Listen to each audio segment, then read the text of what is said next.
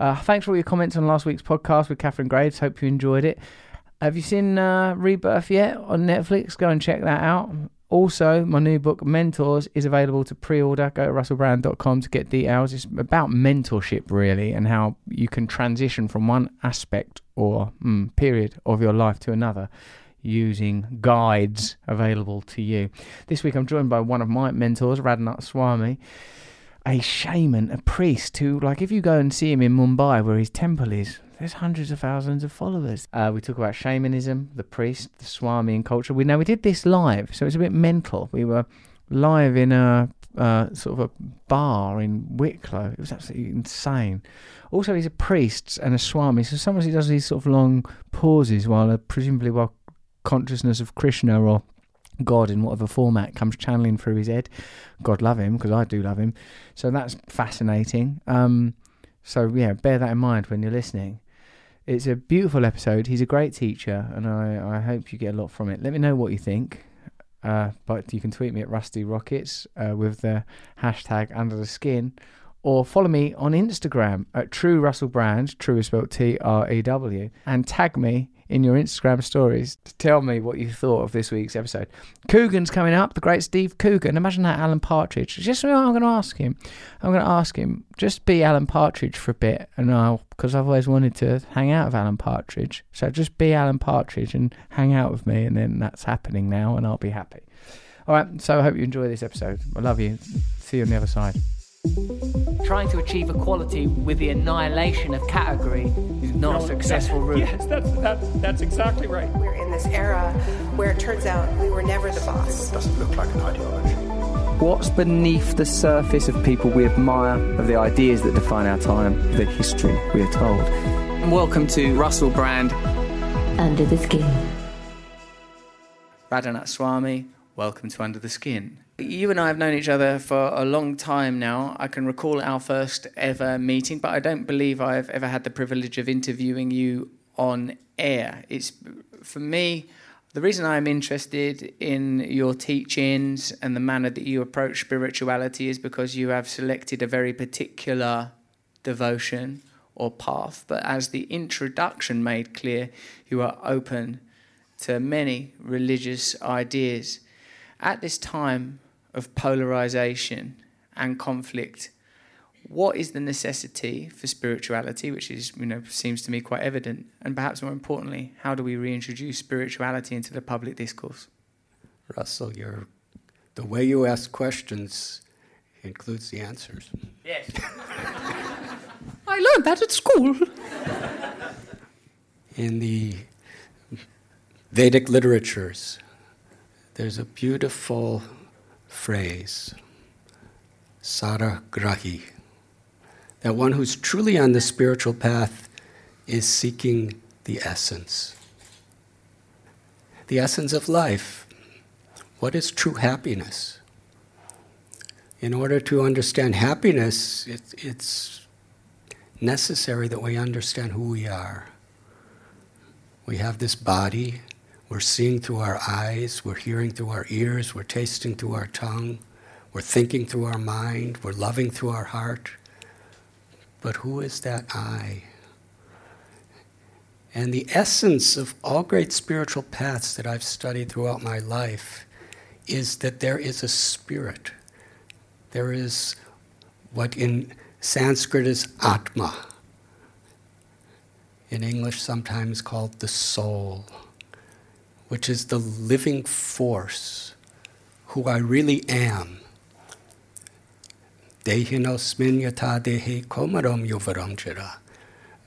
We're little babies, and we're witnessing life in that body. And then we grow to adolescence, adulthood.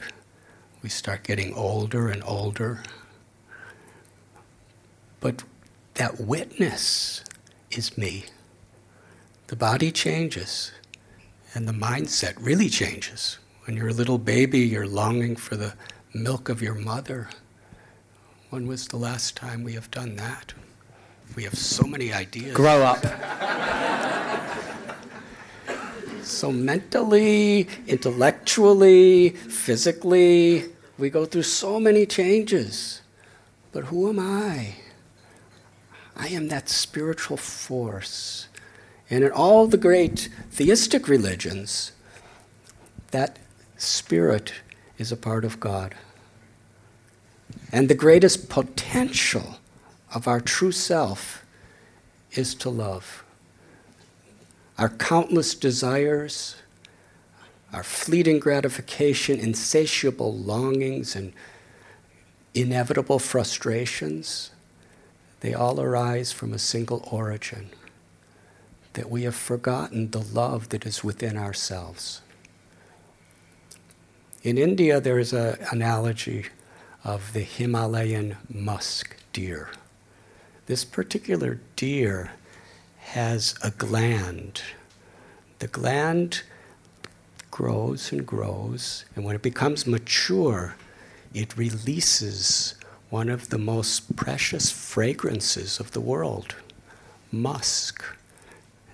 It spreads in all directions from that gland of the deer.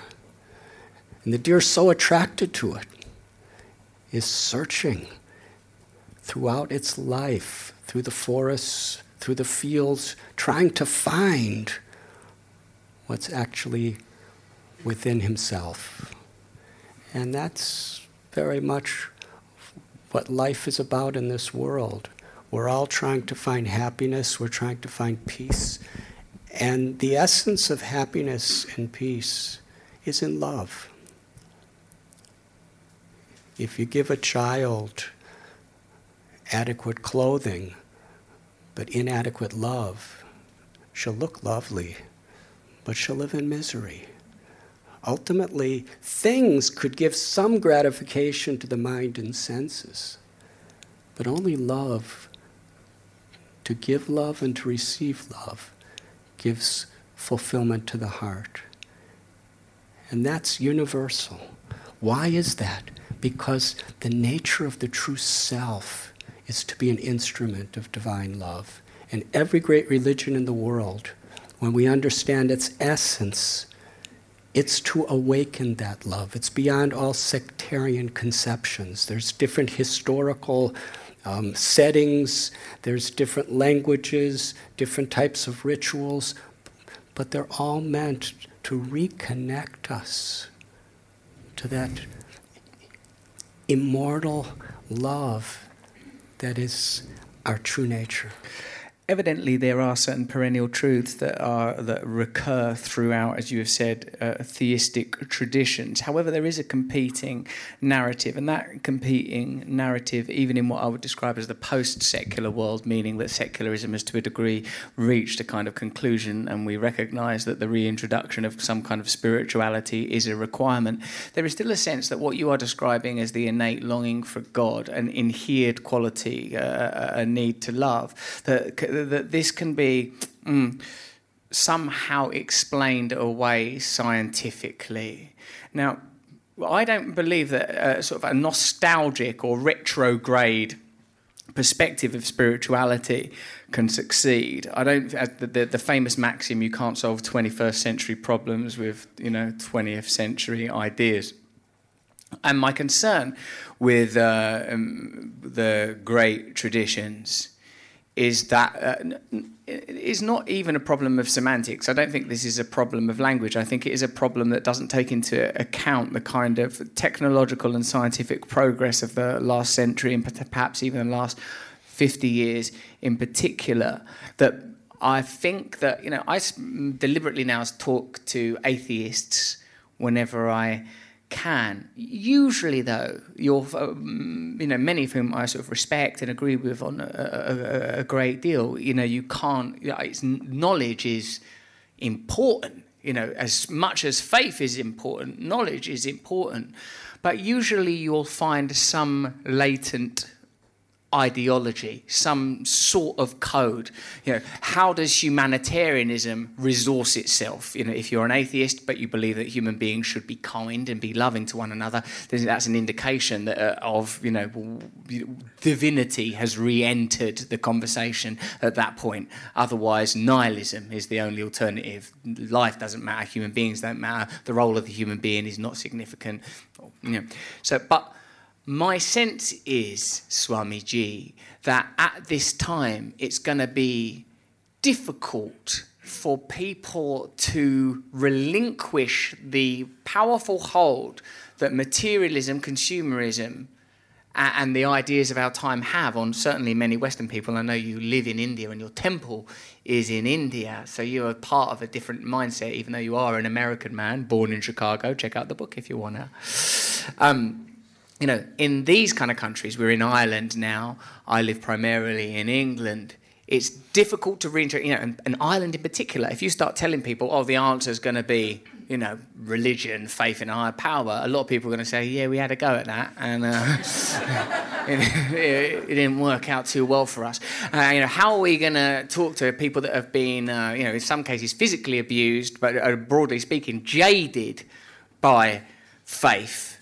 How are we going to reintroduce them? You know, and I don't think it's simply by, by recognizing the somewhat psychotherapeutic idea that there is a witness to your thoughts. I think all of us can agree that there is a thinker, that there is a witness. When you think, I have, you know, I've got issues around gender, or I am lonely, whatever it is you're thinking, who is observing these thoughts? We all recognize there is a seed, a root, a witness to conscious activity. But how are we going to invite people to organize their lives around these ideas when people sense that it's leading back to sort of candelabras, uh, pageantry, vestries, and pedophilia. That's just an interesting way of. That's just that's rhetoric, is what you just witnessed. Don't be freaked out. Thank you. Sorry that the last word was pedophilia. I could have put the candelabra at the end. It's a less offensive image. My observation is all those things are taking place where there's no religion. Hmm. So it's not about religion, it's about what is our what is our character? What is our purpose?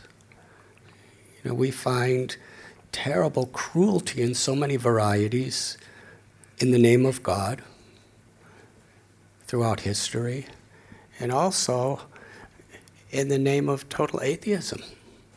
Like Marxism and Stalin, for example? Well, there's there's saintly people in great religions.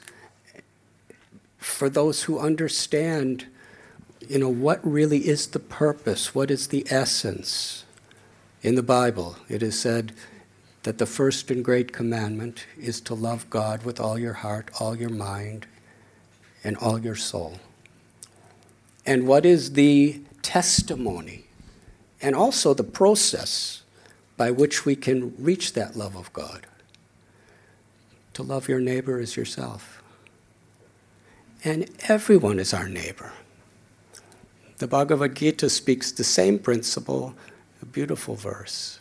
Can I say the Sanskrit? Vidyavanaya sampane brahmani gavihastini suni chaiva svapaki cha pandita samadarshana. That true wisdom is not how much data we store in our brains. True wisdom is the capacity to see all living beings with equal vision.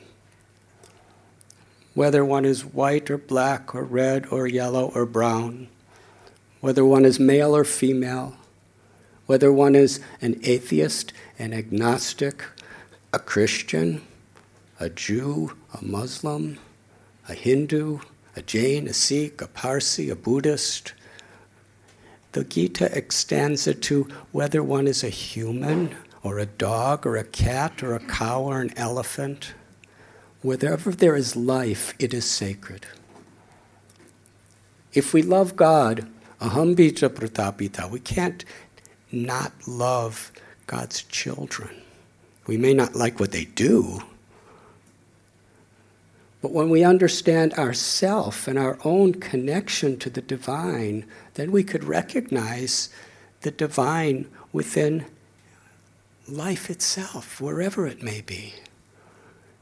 And that's religion. And that's beautiful. It brings about the spirit of true compassion. If there isn't that type of equal vision, if there isn't that type of compassion that's growing within our hearts, then our spiritual path is simply an external, superficial, material idea. An envelope in itself is not worth much, but when it, it's the message in the envelope that has value. So, all of our spiritual rituals, our meditations, our religious affiliations are like an envelope that's, that helps us to actually reach a destination. But what's all important is what is our motive? What is our purpose?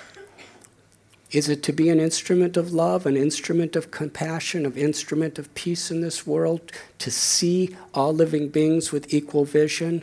That's the criteria that we're actually spiritually connected.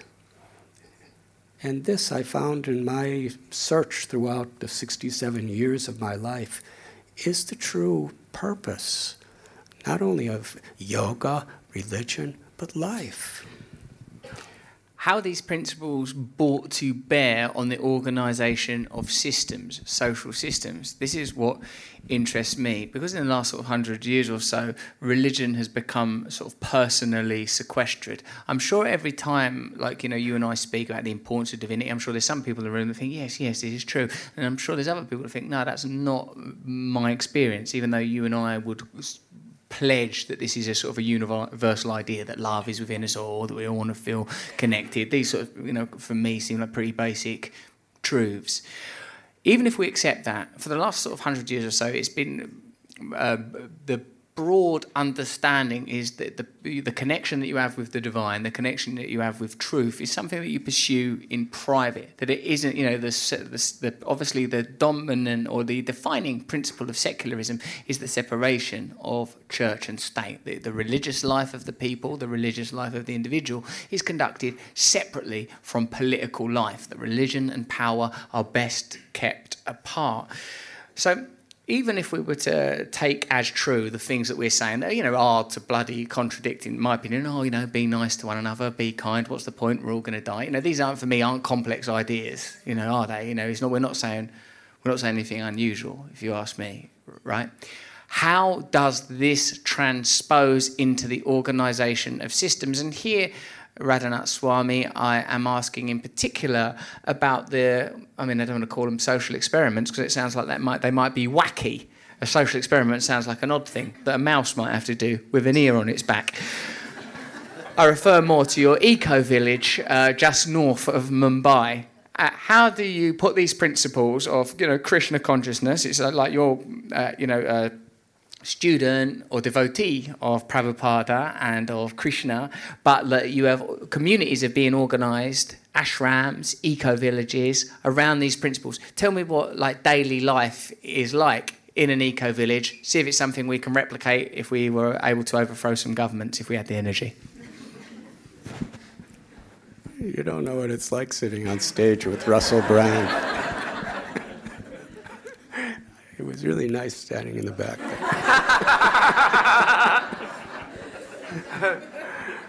the principle of our eco village is we need a foundation to build our life on.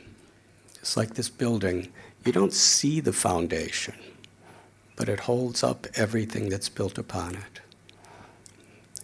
So, the foundation principle of our eco village is that everything is sacred if we see its connection with the divine and we utilize it appropriately. The difference between material and spiritual is not the thing, it's the consciousness in, in which we perceive it and we utilize it. An example a knife. Is a knife good or bad? If a knife is in the hands of a thief, it will be used to kill someone.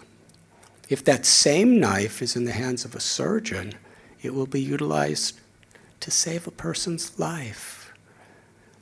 So, spiritual is when we understand that everything within creation is potentially spiritual. It's all coming from the same source. And every living being is coming from the same source. And yoga means to reconnect. And the Latin word religio, which religion is coming from, it means to bind one back. Yoga and religion mean exactly the same thing. It doesn't mean a particular sectarian affiliation. It means a science, a culture, a lifestyle that helps to reconnect us to our true source and to see everything in relation to that source. So, if everything in the world is God's property and everyone in the world is God's children, then we don't utilize things for our own greed or exploitation. We have some sense of honor and respect. So the earth is sacred property. In common language, we often say Mother Earth. And she's our mother because we're all completely dependent upon her. Like a little infant child is dependent on mother, whether we're billionaires or political leaders or scholars or farmers, whatever our role may be, we are completely dependent on the air, the water, the fruits, the vegetables, the grains that is supplied by Mother Earth. So for us, it's an inseparable part of our spiritual path to live in harmony with Mother Earth. We take from her, we don't reciprocate by giving pollution. We take from her and we give back something that's nourishing for her. That's possible. It's been the way people have lived you know, since time immemorial. So our eco village is interesting because we have people who have PhDs in science and engineering in various subjects from some of the leading universities in the world Oxford, Harvard, Princeton.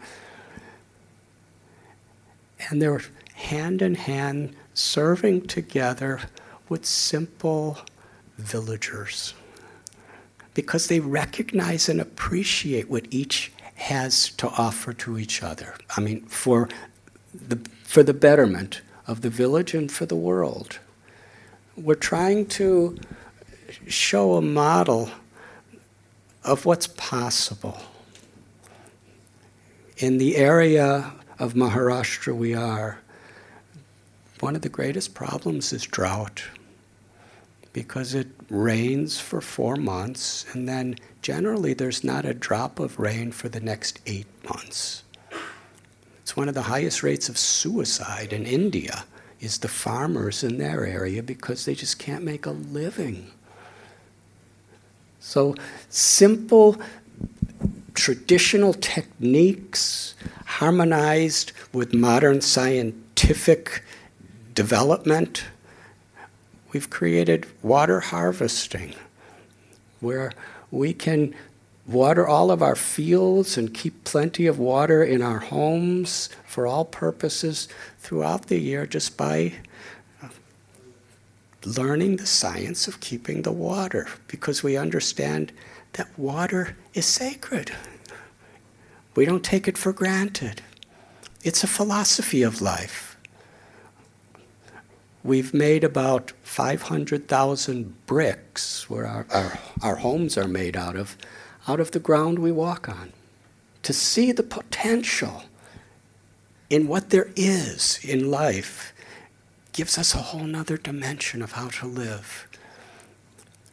We've learned from ancient sciences combined with modern techniques how to take these, the earth, and make them into compressed bricks. And they're supposed to last for 300 years. Of course, we've only had them for about a 10 years, but they're beautiful. And the bricks are sun dried. There's no um, baking them. So it's the lowest possible footprint in the ecology. And of course, natural pesticides, natural organic growing. We have a wonderful machine that takes plastic and without the slightest pollution in the air, it transforms it into usable oil. And there are many, many such things like this where we're giving examples to the villagers, and gradually people are coming from all over the world of alternative ways we could live in this world that's in harmony with each other and harmony with nature. Hmm. I get it. Now, people will see now that these exchanges take place. It's not a snappy exchange. I say a long thing, then you say a long thing. it's my turn to say a long thing. Here comes my long thing. I've been that village, that eco village. I stayed there with a mate. I tell you, it was bloody hard trying to get your hands on a cup of coffee. Someone had to get sent off to Mumbai. We don't have coffee here, we're too spiritual. Well, I'm not. Send someone off. I had one, didn't I? I was the first person to have a coffee there. What uh, I feel like um, was important, I needed one. If, you know, there's only so much spirituality you can take, especially without caffeine. Banging your head against the wall. And I tell you, even though those bricks are supposed to last 300 years, you give them a good headbutting, they start to show signs of strain. now, what I liked about that uh, was uh, that really by altering your perception of uh, an object, uh, whether it's the earth or you know some sort of plant or a cow or whatever, by altering your perception, uh, everything can change. And I suppose what you're saying is unless we fundamentally alter our perspective, our you know, I suppose we see ourselves, don't we, as being sort of separate from the world, and that the world is a, a resource. You know, and, and as long as you have that perspective, oh, the world is this thing that I eat or have sex with or you know whatever it is as long as you see it as being valuable only in the way that it's useful to you then that's problematic but as soon as you water your consciousness and see the world as something that you respect then uh, there is a potential for change. I like too that there is a lot of technological advancement, that these are sort of to, to a degree cutting edge technologies that are being utilised to create a different way of life. There's no reason uh, when I'm to hear you talk about your village that that uh, experiment couldn't be recreated elsewhere. Oh, we could live in communities of a couple hundred people, we could be uh, neutral or in fact benevolent to the world, that we could sort of uh, have permacultures and positive ways ways of living life, you know. But for me, the, to unpick the tapestry of materialistic living will take a lot of doing. I'm so used to, you know, Sky TV, Premier League, Nike coming here in a car. You know I mean? It's, it's embedded in us. It's deeply, deeply embedded in most of us. The material, the consumerist way of life is an easy one because it's predicated on some very powerful agency within each individual Desire is a strong force, and whilst you have spoke most eloquently about the love that is ulterior, perhaps, to all desire, desire in itself is very strong. So it's very easy to establish economic and social models that are based on I want this, I want that, I am separate from the world, I need to feel better from other people. I don't think this is because of an individual malevolence within, you know, me or you or anybody. I'm just saying that there are clearly energies within us that are easily magnetized by those kind of systems. Now, if we were to ever replace the kind of social systems that we currently live within, that are based on giant monocultures, whether that's at the agricultural level or the economic level, where we toil under the tyranny of giant global brands. I don't mean like Russell Brand, one you can surely trust. I mean, international globe-trotting entities that suck up the resources and energy of the people and the energy of the planet, and they truly are international and don't pay tax nowhere. We know, you know. to change that mindset, are you? Here's a big bundle of questions. I'll boot your way like a giant tangled thicket. Do you think that this can really be changed by using a kind of spiritual technique that to someone of my age seems somewhat nostalgic. We've had the 60s and the 70s, and a cynic would say it didn't work. You know, like all those people in Haight Ashbury, all those people in Woodstock, the Grateful Dead, the Beatles. We saw what happened. It got turned, it got commodified and sold back to us. The you know the great uh, English documentarian Adam Curtis in some of his brilliant uh, storytelling films has demonstrated wonderfully how the we can change the world of the 60s became I can do what I want by the 80s. Do you think that there is um, that this whilst you talk of universal truth and inhered and perennial values, do you think that they can convey and reach an audience today? Do you think people are likely to put down the keys of their fancy cars, to abandon their debt, their identities, the things that bond us and weld us to reality, the reality in our minds, the reality of our bank accounts, even when it's negative? Do you think that can be overcome? Do you think that the time of men in robes and chants and mantras, do you think that this can be effective again? In this time with this cynicism, when we've seen through telescopes the limitless cosmos, when people are so willing to believe that there's nothing but space out there and nothing at all in here? Do you think that these ideas can ever topple the great monoliths of our culture that seem to have us chained? Seems like a good a place to stop as any.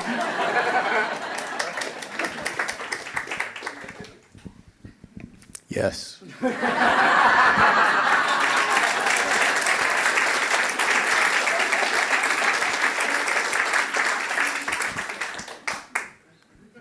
because ultimately,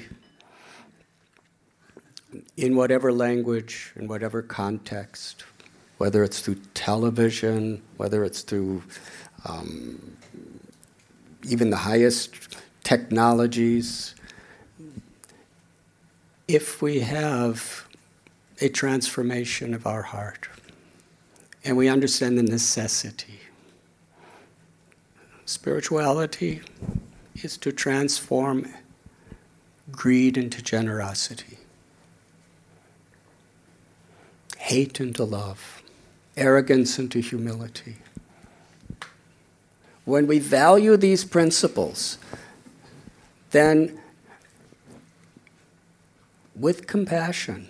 We could speak scientific language, we could use scientific modern facilities. It's not the thing, it's the consciousness. And today the world is being polarized. In the 60s, there was a polarization. I'm from that era. The 1960s, I grew up through my teenage years. In America, there was a Vietnam War, there was a civil rights movement. Things just didn't make sense. Every day we would pledge allegiance to the flag of America. It was the law in every school. It concluded one nation under God with liberty and justice for all. But if you're a different color, if you're a different religion, if you're different economic status, if you're a different species, there was no real liberty. We saw this around. It was hypocrisy.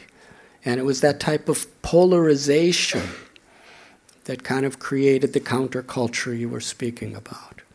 And the counterculture was exp- exploring and rebelling. But some persons actually found something very deep and very truthful, and their lives were transformed.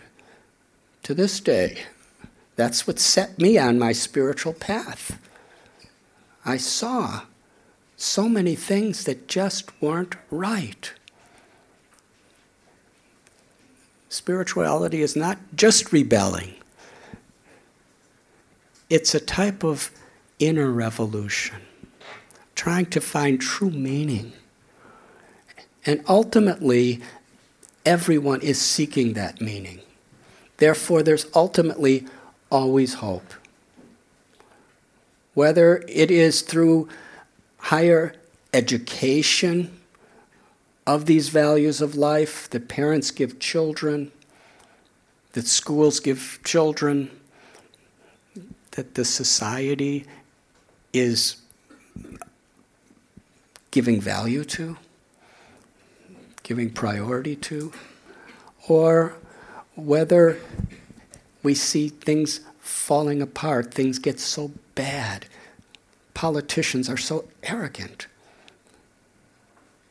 Politicians are so exploitative.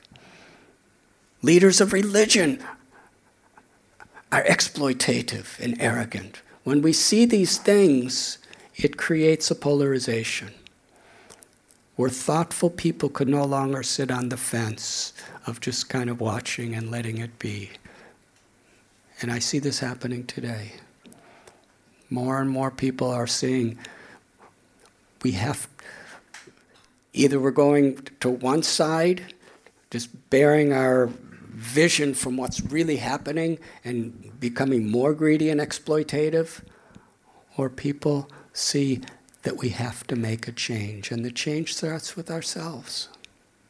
Gandhi said, Be the change you want to see in the world. It's not about a sectarian concept. If more and more people are united in trying to be the change that we want to see in this world, we could change this world. Each and every one of us, beyond the plethora of life's distractions, each and every one of us is a unique vessel of God's love with the potential to recognize that love, to receive that love, and to give that love. That's what the heart is hungering for. If you're hungry, you need food. The problem in this world is not hunger of the stomach, it's hunger of the heart.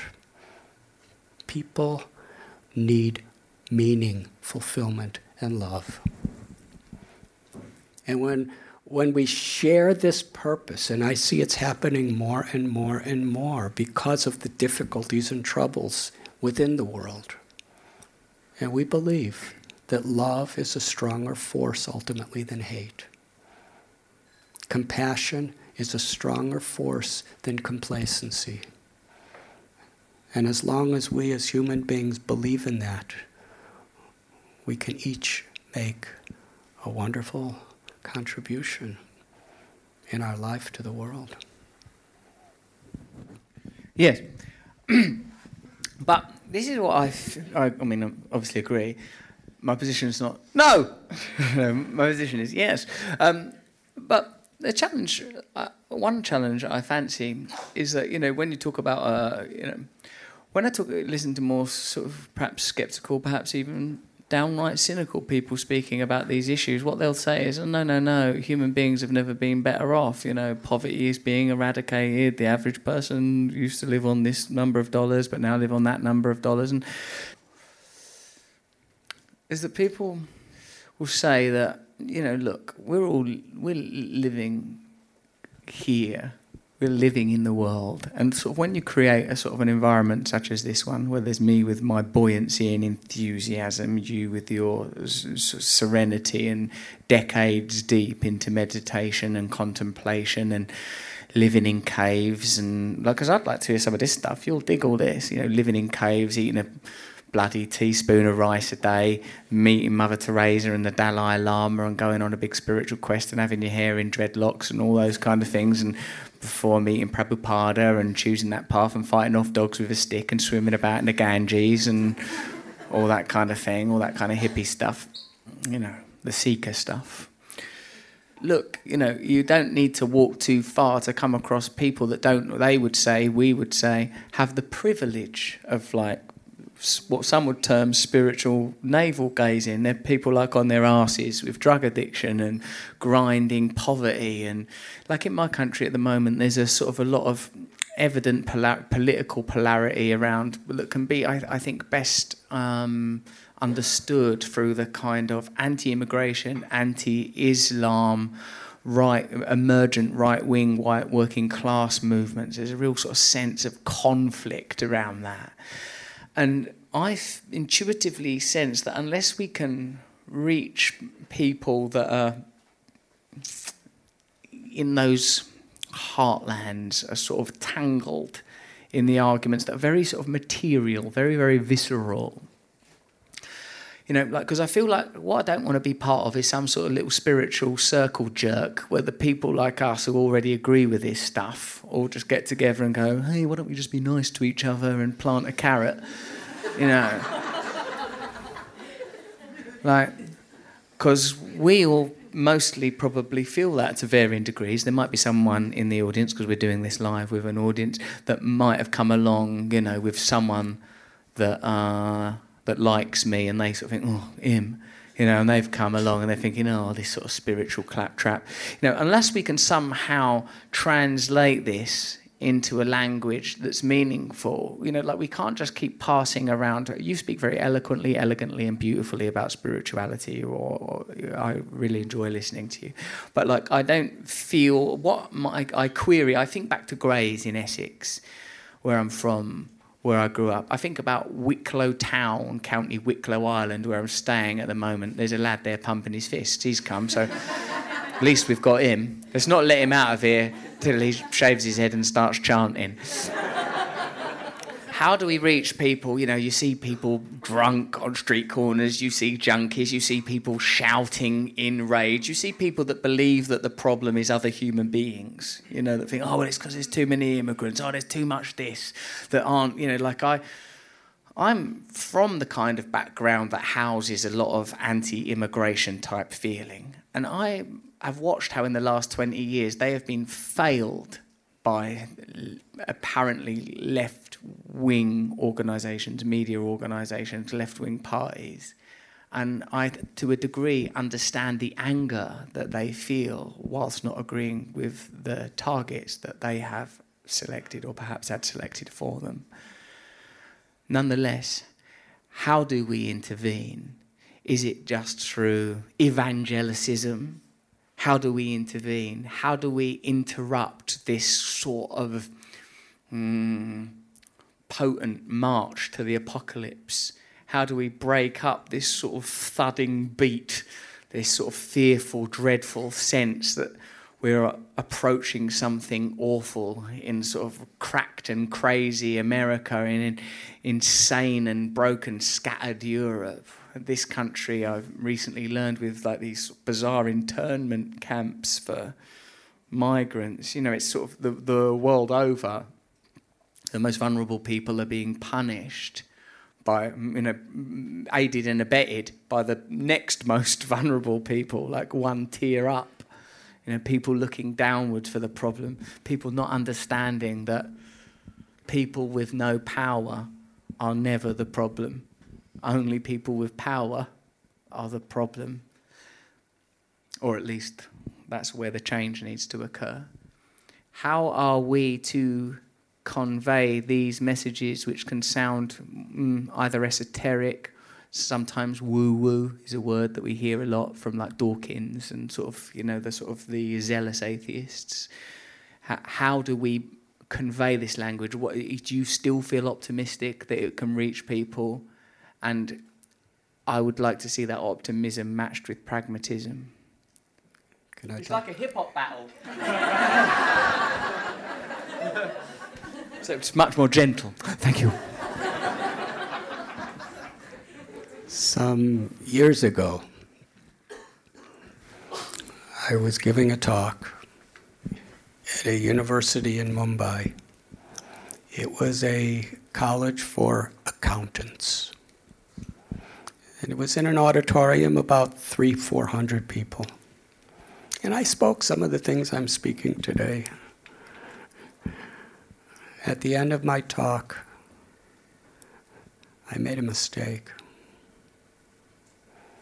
I asked if there was any questions. to ask an auditorium of Indian students. If there's any questions, you have to be prepared. So one person raised his hand, and I said, Yes. And as soon as he stood up, everyone in the room went, Ooh. And I understood this man is very well known, charismatic, and powerful person in this college. He sounds great. he began to scream at me. He said, You are useless. You are a cheater. You are a hypocrite. Everything you say, I completely reject. And he went on and on. I was standing alone. I didn't have Russell with me. And in the very end of his um, attack, he said, What if everyone in the world became a Swami like you? Who would do the banking? Who would grow the food? Who would run the governments? Therefore, you are a cheater, and I reject you. He got a standing ovation.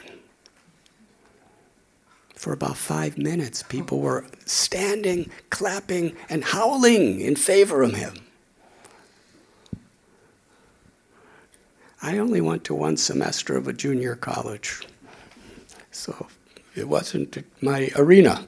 Did you feel very rejected and upset in that moment? Because I've played some tough gigs. And I don't like it. I'm not able to go, this will soon pass, and you'll be back in a situation where everyone loves you. Or, God is love, and this will all resolve. I, go, I think, you bastards! I'll kill you! How did you feel? Did your tummy feel okay?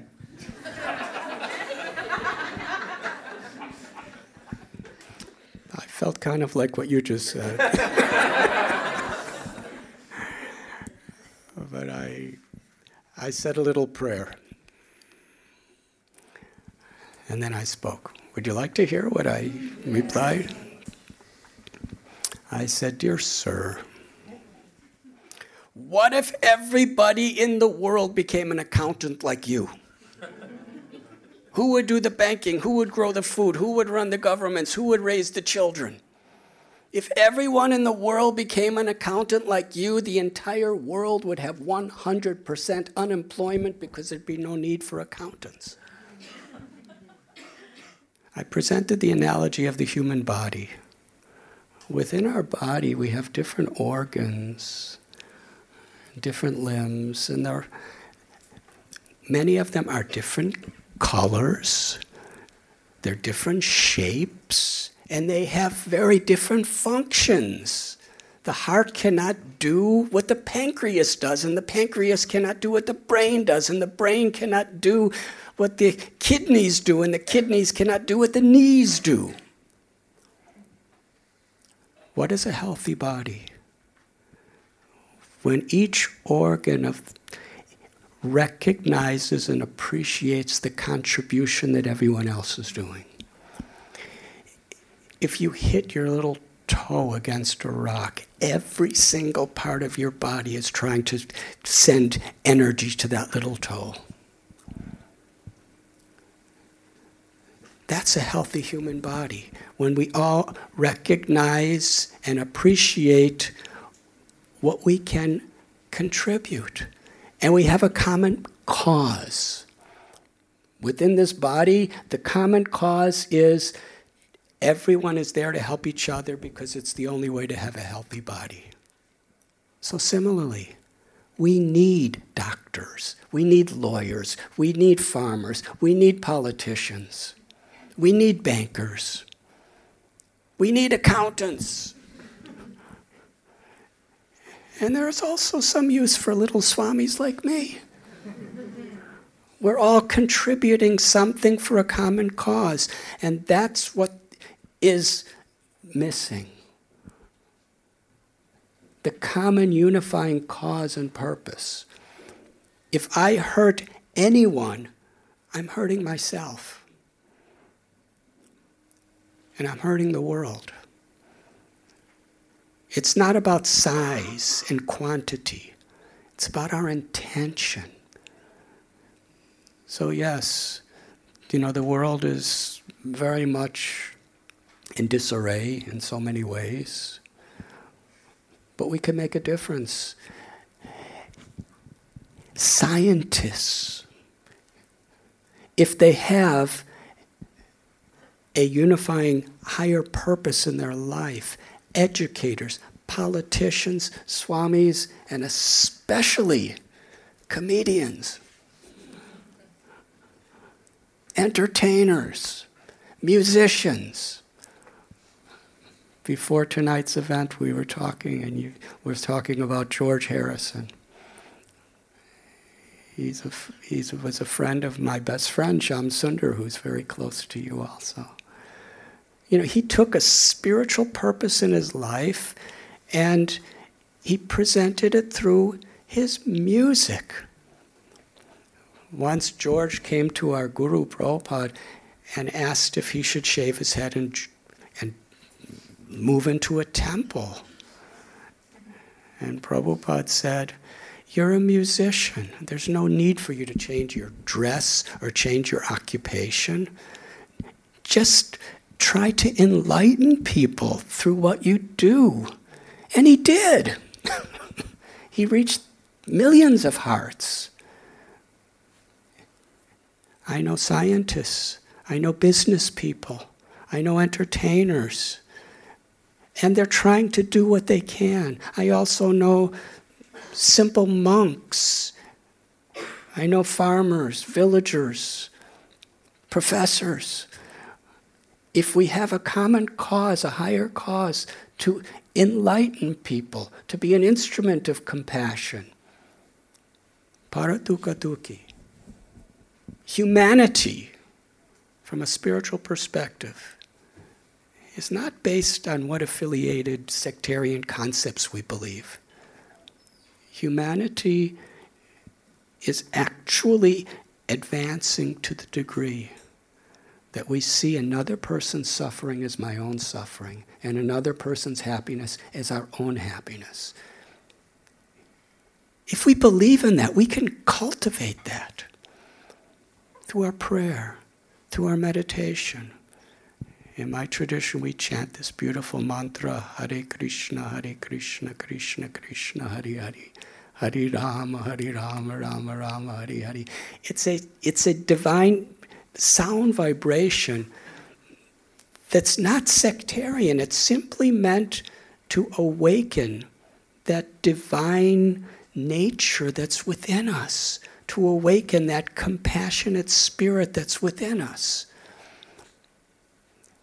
And whatever name of God, whatever prayer, whatever meditation we have, if that's our purpose,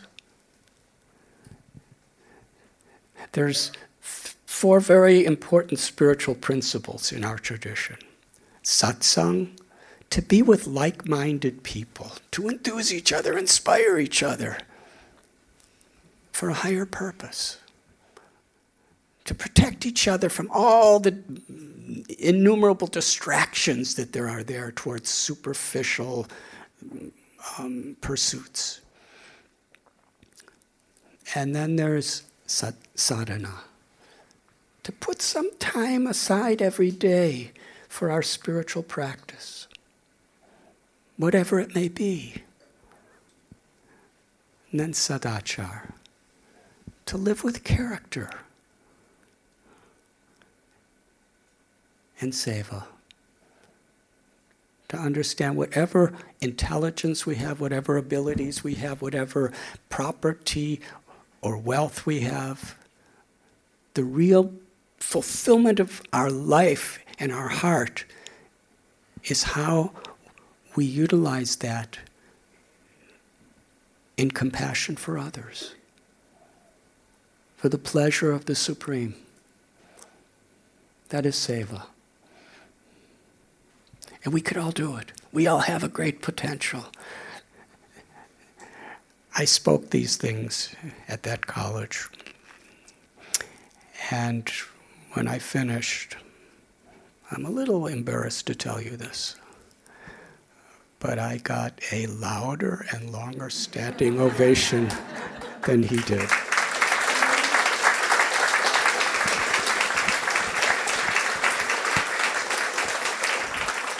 And the person who asked the question, do you know what he did? He was still standing in front of everyone. He went,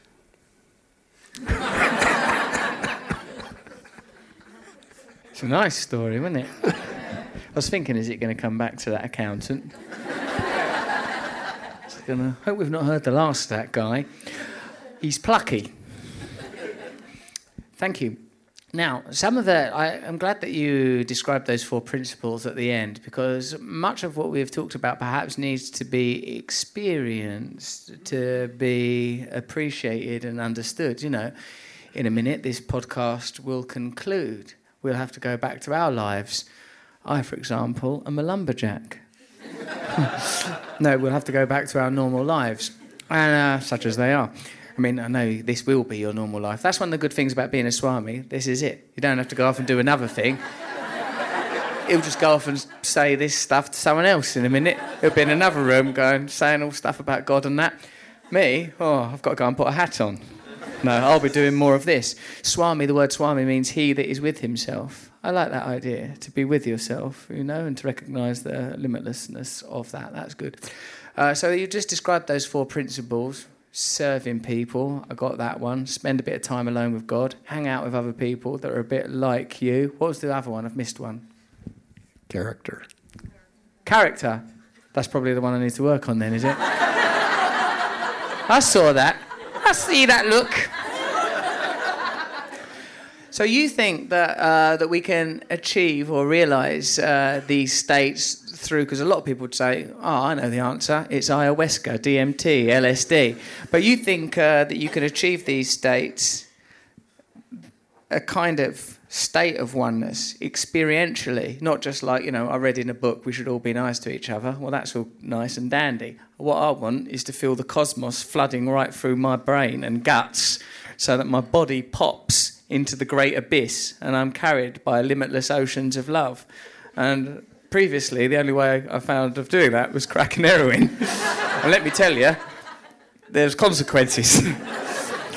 so, do you think that through this dressing up and singing songs, do you think through chanting and devotional practice that people can experience these states? And if so, because obviously you do, because otherwise, you know, why would you be doing this? Uh, what should we do? And can we have a demo?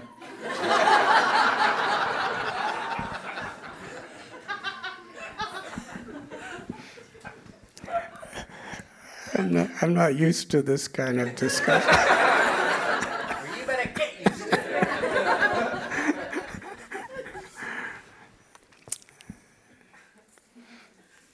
the mind is like a mirror.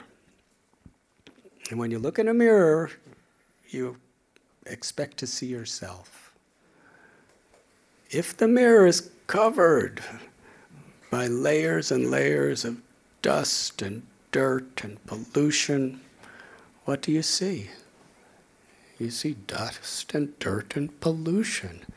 And you think this is me. Yoga, religion, spirituality is a process, it's a science, it's a culture, it's a lifestyle where we clean the mirror of the mind. And gradually we have direct experience of our true divine nature. And as we perceive that, we can perceive that we're a part of God. That love of God cannot be separated from loving all living beings. That's the potential within all of us. It simply has to be uncovered.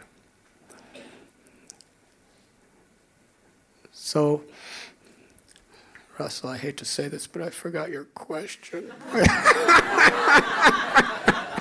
I'm not surprised. It was about an hour ago.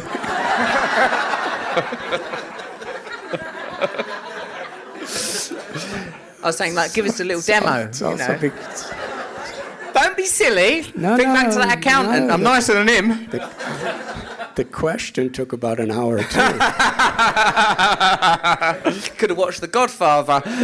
Still caught the end of the question.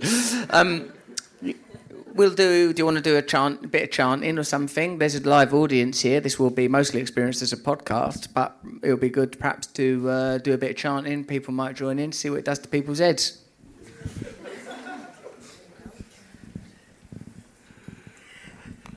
Would you like to chant? Get these Catholics rocking while the Pope's in town.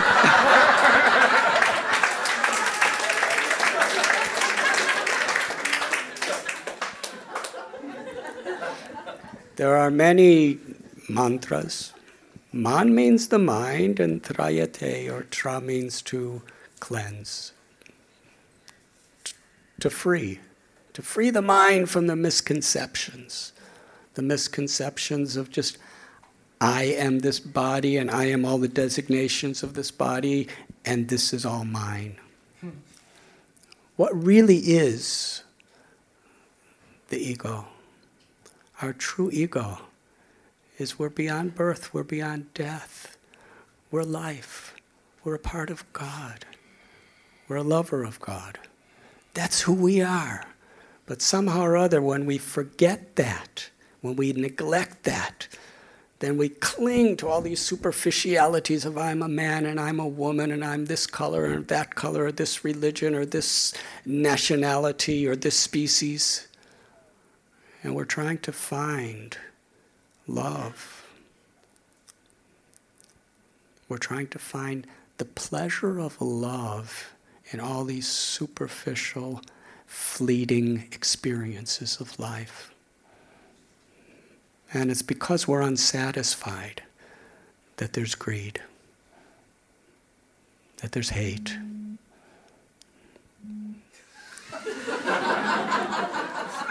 It's not my phone. it's Jenny's mum. Answer. Jenny's mum? No, good. It's probably for the best. Jenny's mum's put up with enough. E.g., Jenny. Come on, do us some bloody chanting. Never mind all this love. Let's transcend to another dimension. So this, uh, there are many mantras, there are many names of God, there are many types of prayers that are meant to actually awaken our true potential. In our tradition, there's a Maha Mantra. I'll teach you. It's 32 syllables and 16 words. Everyone, please repeat Hare. Hare. Krishna. Krishna, Hare. Hare, Krishna. Krishna, Krishna. Krishna, Krishna. Krishna, Hare. Hare, Hare. Hare, Hare. Hare, Rama. Rama, Hare. Hare, Rama. Rama, Rama. Rama, Rama. Rama, Hare. Hare, Hare. Hare. Would you like to sing it? Yeah, whatever you're into, man.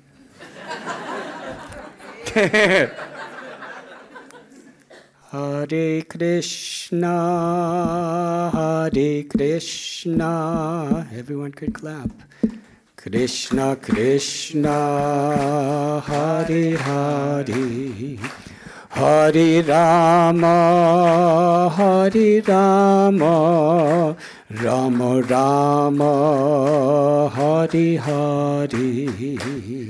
Hare Krishna, Hare Krishna, Krishna Krishna, Hare Hare, Hare Rama, Hare Rama, Ram Ram Hare Hare.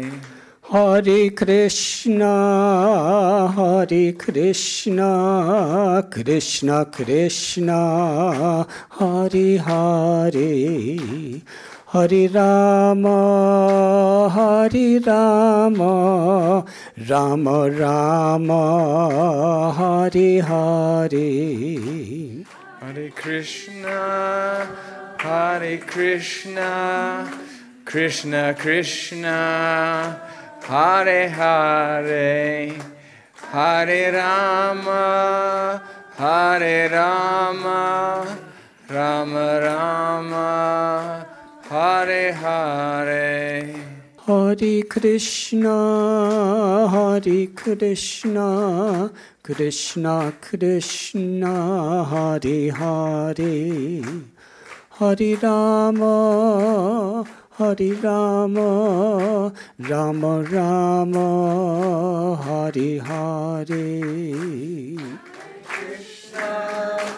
Hare Krishna, Krishna Krishna, Hare Hare,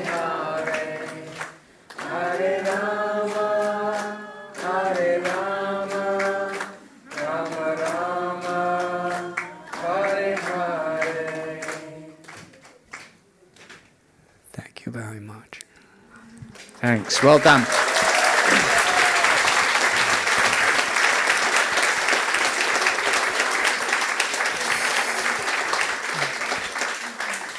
I think we were all worried that there was no natural out.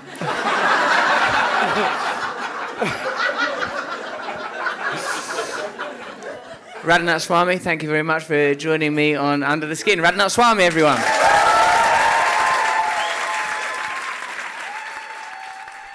Well, I hope you enjoyed that. Um, did you learn stuff? You feel a bit more spiritual now? Well, I hope so. Use that spirituality to go and watch me on Netflix uh, um, with my special Rebirth. Also, please subscribe to this podcast, get other people watching it, communicate with me if you want. If you've got any questions for Coogan, email me at hello at russellbrand or any russellbrand.com. You can email me there if you want to chat to me. Or you can reach me on social media, of course. On Twitter, I'm at Rusty Rockets, hashtag under the skin. Follow me on Instagram at True Russell Brand, as in the trues. Remember all that chaos? And tag me in your Instagram stories to tell me what you thought of this week's episode. I'd love to know. I love your feedback. All right. Love you. Hope you enjoyed it. Bye.